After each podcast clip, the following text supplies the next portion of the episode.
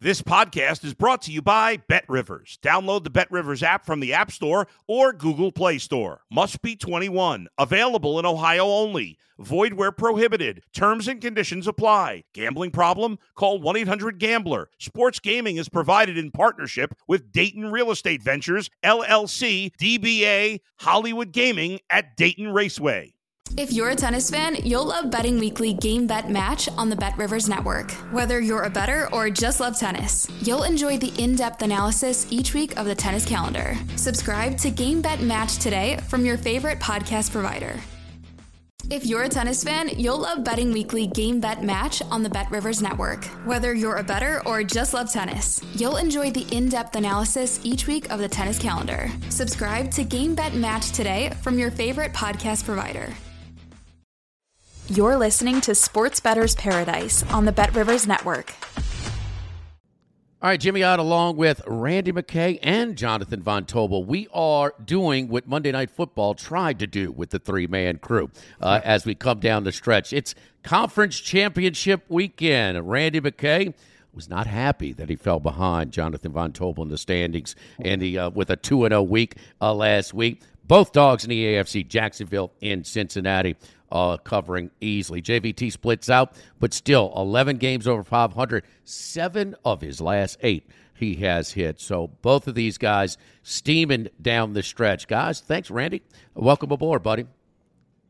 Yeah, I mean, everything's going good. Uh, the very good playoff uh, round last week, and uh, looking to continue this week with a uh, couple pretty good games. We only got three games left in the NFL season. It kind of gets a little sad this time of year, but uh, just got to keep plugging around uh, around and finding winners.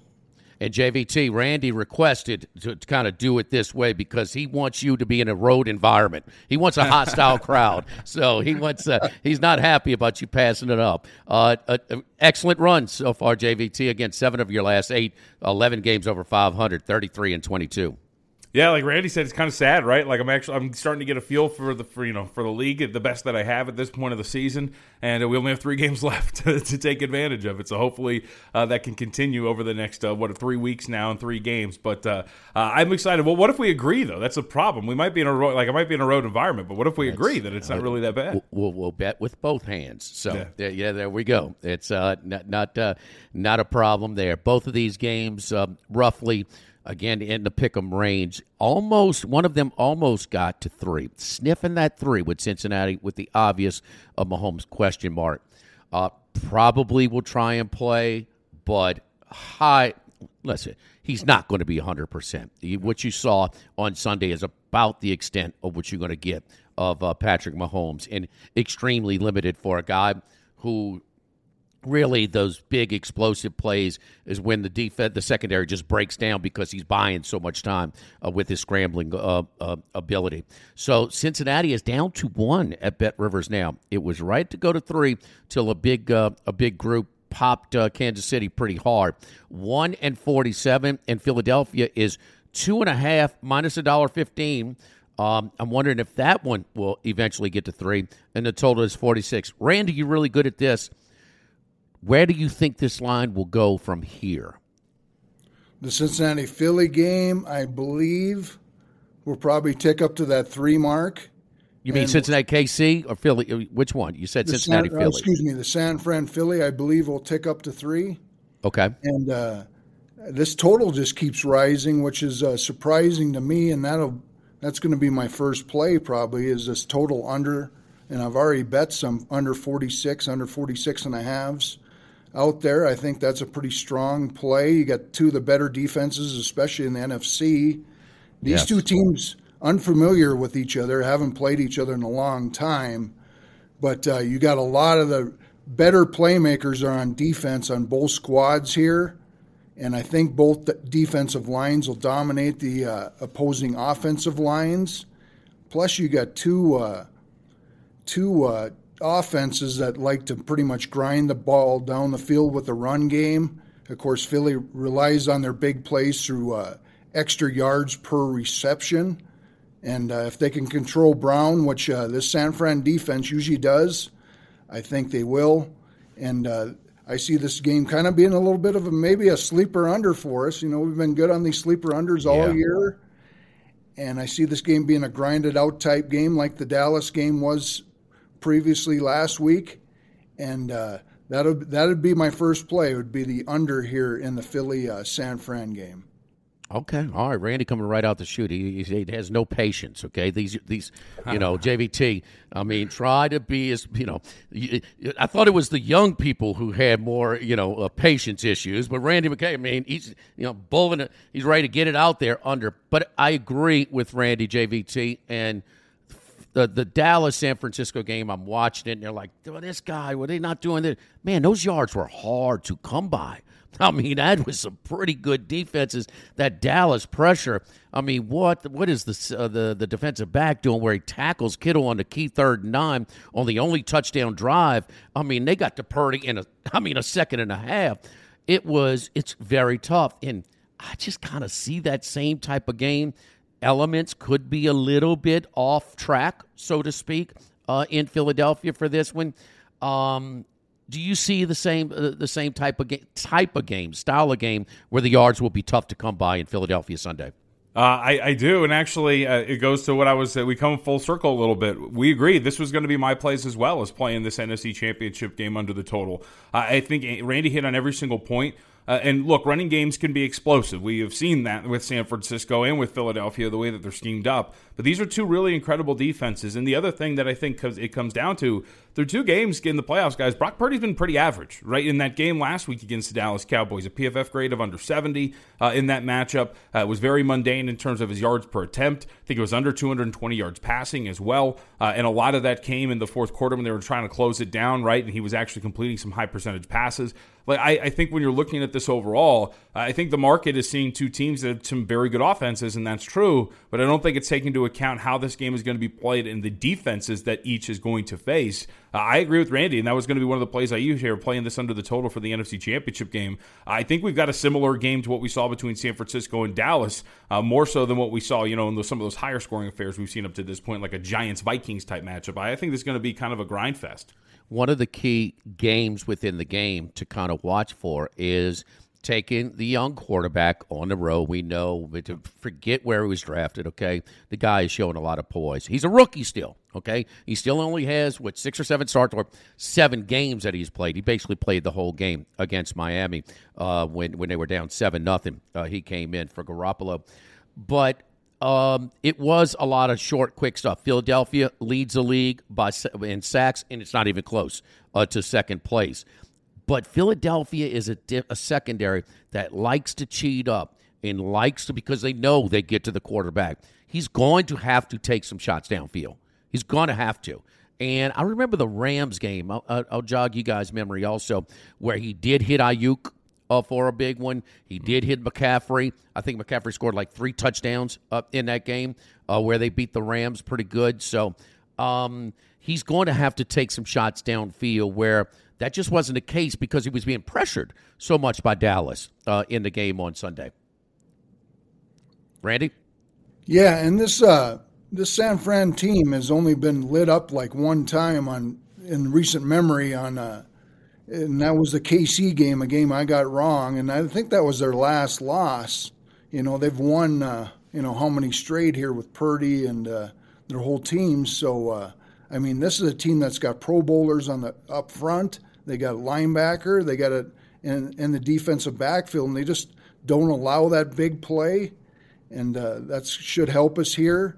And then on the other side, you got a very good tackling team too in Philadelphia.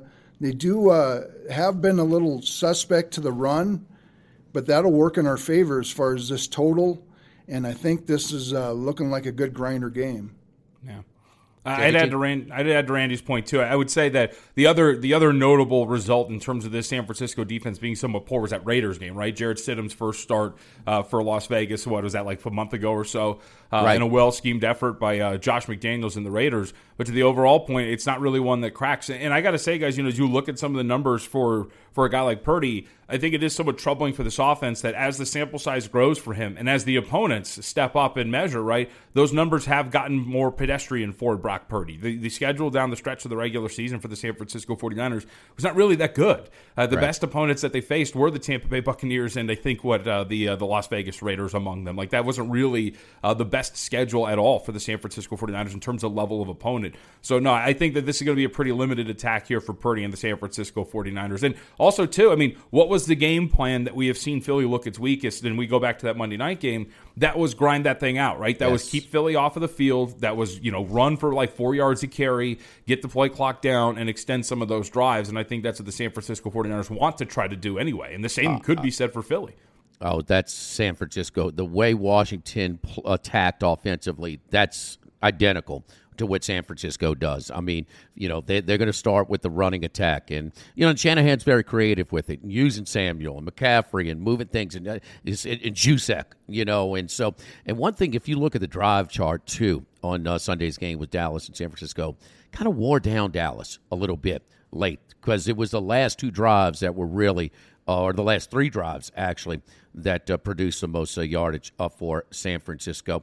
Um, so, hey, Jimmy, yes, I'm sorry. If, if, I could add, no, I just wanted to add really quickly, and this is something I, I like to do as well and uh, I'd love to get Randy's thoughts on this. You know, Kyle Shanahan is one of the best offensive play callers in the National Football League. And, and, one of the things that I like to do when it comes to betting some of these games, especially with a guy like Shanahan out there, that first drive is there's a good chance it's going to be successful for San Francisco, whether that's going to be a touchdown, whether it's going to be a field goal. And coming in in game after a successful opening drive for an offense like that and betting this thing under the total. So I'm going to bet this game under the total, but an in game under after that first drive if San Francisco is successful, I think is a really good angle to look at because those scripted drives are a lot more successful than you realize, right? It's like that first inning in baseball. A lot of people don't think that there's uh, runs in the first inning. It actually happens more often than you think because you get the top of the order. Same thing here with football. I tend to try to play these uh, games under the total after first drive scores if that's going to be the case, and Shanahan's a pretty good play caller. That's so funny, Randy, because we remember the Walsh era, and that's something that Walsh made really. I mean, he was really known for was those first 15 plays and how how well Montana uh, executed that, and how many times they scored, and they're you know on those first drives, no question about it. Let me ask you guys: We talk about recency bias a lot and looking for value, and the betting public usually gravitates to what they saw last. And so, I mean, the, the, the term didn't just come out the sky. I mean, there's a reason for it. I thought there was some recency bias after Dallas beat Tampa Bay. Um, no matter what you think, Tampa Bay was a losing record. Okay, it's just that simple. Um, I thought there was a recency bias in the Giants beating Minnesota. Um, I'm not going to overreact to Daniel Jones struggling against a good defense against Philadelphia, and I'm certainly not going to overreact to him completing passes with guys 20 yards in the clear. I mean, some of those designed runs, old school football, single wing, I thought it was Stetson Bennett running against TCU. He was barely touched until 15, 20 yards down the field. Is recency bias come into this play because that Giants roster finally showed what they are and were kind of weak and just inferior uh, to where we saw Daboll go for it on fourth and eight on his first drive and then kind of give up on fourth and six down 28 7 uh, late in the third quarter, early in the fourth. I forget what exactly it was, but can we overreact to Philly being so dominant to a team that kind of wasn't that good, Randy? Yeah, and there's always recency bias in all sports, especially in, in football, especially with these uh, games that everybody can watch. You see it all the time. You know, we see it every week. Uh, one team looks horrible, and then the next week they're a ten point underdog and they win outright. I mean, it just it just happens all the time. I don't know if there's any recency bias here as far as the playoffs go. And yep. another thing to point to what JVT was talking about in these uh, championship games, you have a little extra time here to know who's going to get the ball. You know, you can see the they actually call it out, or if you want to do the radio call, you can find out who gets the ball first, who wins the coin toss, and that can help your in game as far as you know. If San Fran gets the ball, then you can look at how they're doing in the drive, and then you can go from there. I use that tool quite a bit. You know, I do some first half betting as well, so uh, that's helped me over the years. But you only have a sh- really short window. But as far as recency bias, there's there's that in every sport, and more so in the NFL. Uh, JVT. No, I, I, think there's obviously Randy said it right. There's always recency bias. I, I think this is more about Jalen Hurts looking healthy, right? Like that was one of the big questions for Philly going into that game was you hear quotes after week 18, hey, he was in a lot of pain. You know, they didn't want him to play in that final game of the regular season because they wanted him to get those what would have been four or five weeks of rest before his first playoff game. And so I think what ties into this is it might be the result, but it's actually that Jalen Hurts looked like Jalen Hurts, right? The guy that's up for an MVP this year. And I think that ties into it. But I think you can make the argument, Jimmy, that still enough recency bias isn't really being put into this. Like when you look at some of the projections out there where they had the San Francisco 49ers pick minus one, and this thing opens up at like one and a half. I, I don't know if there was enough right. recency bias for Philadelphia here from a side perspective. So I, I think it was more about Jalen Hurts and his health as opposed to maybe the result against, as you mentioned, right, an inferior opponent that was playing out over its skis in New York. A veteran uh, Philadelphia sports journalist, Sal Paolantonio, he put Jalen Hurts, he said he, what he's playing right now, he thinks about 75, 80% for what that's worth. Well, you couldn't have asked for a more stress free type of right. game than what they had on uh, on uh, uh, Saturday night. They would have. All right, Randy, uh, any side. You gave us a total. Both Randy, Randy, you and JVT like the under 46, but Philadelphia two and a half minus 115. Do you have a side in this game? I only recommend uh, using San Fran right now in a teaser bet, and I've done that. Okay. Whether you can, you know, this more of an offshore thing. You can do an open teaser if you can't find a candidate, or if you got a one and a half with the Chiefs, you can maybe do them up to seven and a half. That's the only way I'd recommend the side. I think getting over a touchdown with San Fran. If they lose the game, they're definitely going to hang in there. I think both. This is going to be a low-scoring grinder, close game, and it's going to probably come down to a field goal. JVT. Yeah, I would agree with that. I think this is going to be a game too where there's going to be some in-game opportunities from a side and total perspective as well, especially with a tight number. If it starts to become a little bit of a grinder, any change of score uh, will help you out in either way. So I think the teaser would be the best option, or waiting in game to get a small plus price of the Philadelphia Eagles. But I definitely think the Eagles uh, are going to win this game. All right, uh, so the Eagles uh, minus two and a half. Uh, for a JVT. All right, the nightcap and the rematch of the AFC Championship game last year. Cincinnati uh, winning it, of course. We talked about Mahomes' injury, and look, man, pretty much what you saw is what you're going to get if you're un- wondering. One thing over the last, I don't know, 10, 12, 15 years, since high ankle sprain has become sort of a common injury, it lingers, it doesn't go away. And so, you know, with the pain medication, that, that's what they went through. Um, I, I'm not so sure if Chad Henne is not a better option right now than an extremely limited uh, Patrick Mahomes. We know it's Mahomes. He wants to go. He's a competitor. He's all but the uh, MVP MVP of the all but a lock for the MVP this year. Cincinnati's down to one right now, one in forty-seven. Randy, what do you think? Yeah, definitely, definitely tough to call. You got to wait on the, uh, of course, all these practice reports and everything. How Mahomes is doing. And like you said, what 37, 38 year old Chad Henne isn't that bad of an option. We've seen him drive the ball 98 yards down the field methodically. I, my Jacksonville bet I thought was looking really good at that point when he was in the game, and they're on the two yard line, and then all of a sudden, you know, they drop an interception, and he down the field he goes, and uh, it was a sweater right to the end, but we got her home. But uh, yeah, I mean, this is just. Uh, a game where uh, a lot of things can happen. They played to 27 24 in the first game. I don't expect that many points here because I don't think this is going to be a wide open game here with the Mahomes injury. If he plays, uh, Andy Reid's going to have to readjust his offensive game plan, use his running game more with Pacheco, who had a very good game last week use McKinnon a little bit more, probably out of the backfield on third down. I mean, that could be a good option. Short passes now instead of, uh, of course, they don't have, after Tyreek Hill. They, you know, it's all yards after catch type guys. They don't have a like a really good stretch field guy without right. Hardman in there. So, uh, yeah, I just see another, you know, a grinder game where we're getting a little extra on the total, even though with the injury, I think this total's still too high and I think we get another grinder, you know, game barely in the 20s. And uh, both these games, I think, will be lower scoring games, and uh, that's how I'm looking at this game.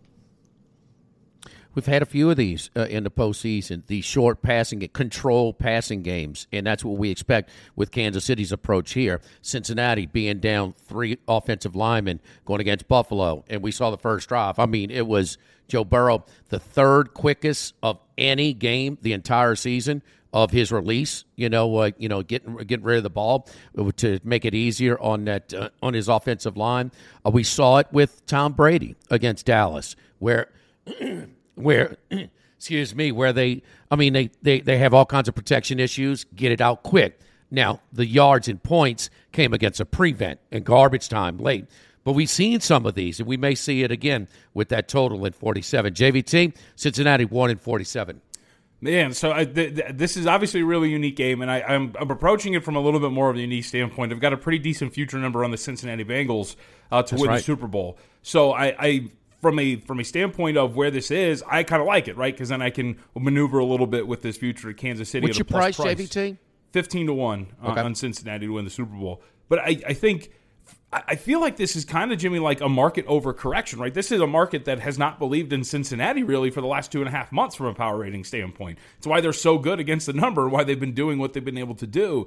And I get that Patrick Mahomes has this ankle injury, but against an opponent that is similarly rated to Buffalo, right? A team that they were catching six against just a couple of days ago. Now they're laying one on the road to that a same a same uh, similarly rated opponent. And even if you want to factor in an injury to Patrick Mahomes, is that injury and maybe an adjustment by Cincinnati's power rating worth seven points? It's a really big swing here, I think. So I, I, think from a betting standpoint, the teaser option, as Randy mentioned, right, pairing it up with San Francisco and teasing, uh, you know, Kansas City up is always a very good option. I think that for me, the way I'm going to approach it, if I'm actually making a wager here, you can get over at Bet Rivers Kansas City first half money line at plus 104. I think that's the way to look at it as well. Getting a plus price on Kansas City that first half is when uh, we'll call it the juices, the medical juices will be flowing for Patrick Mahomes. He should be at his best. Uh, that'll linger a little bit more into the second half, and maybe that wears off and he's not as effective. But I think when you put everything together, you'll probably get a better, uh, better, more efficient effort from Patrick Mahomes and the Chiefs in the first half than you would here in the second half if that ankle injury is as serious. So that's the way I approached it. Um, outside of the actual you know money that I put down on the game just to maneuver off of this future, but I think the market is kind of overcorrecting itself after sleeping on Cincinnati for the last you know two and a half months. So you you you, you like Kansas City in the first half is what we're saying at uh, plus one hundred oh four. Yeah, Kansas City money line first half plus 104 uh, is the one that I would put out there for the Bet Rivers podcast. Yeah, that would be the way. that's a three way that includes a tie. Yep. The, just a two way is minus 112. Okay, so uh, three way plus plus 104. Keep in mind too, you know, we talk about Chad Henne taking them 98 yards down the field. Um, he did throw for 23 of the 98 on that drive. So 75 of the 98 uh, did come uh, on the ground. So as we want to try and anoint uh, Chad Henne as the, uh, I don't know, I don't know, uh, uh, Jeff Hostetler taking over in the playoffs, whatever.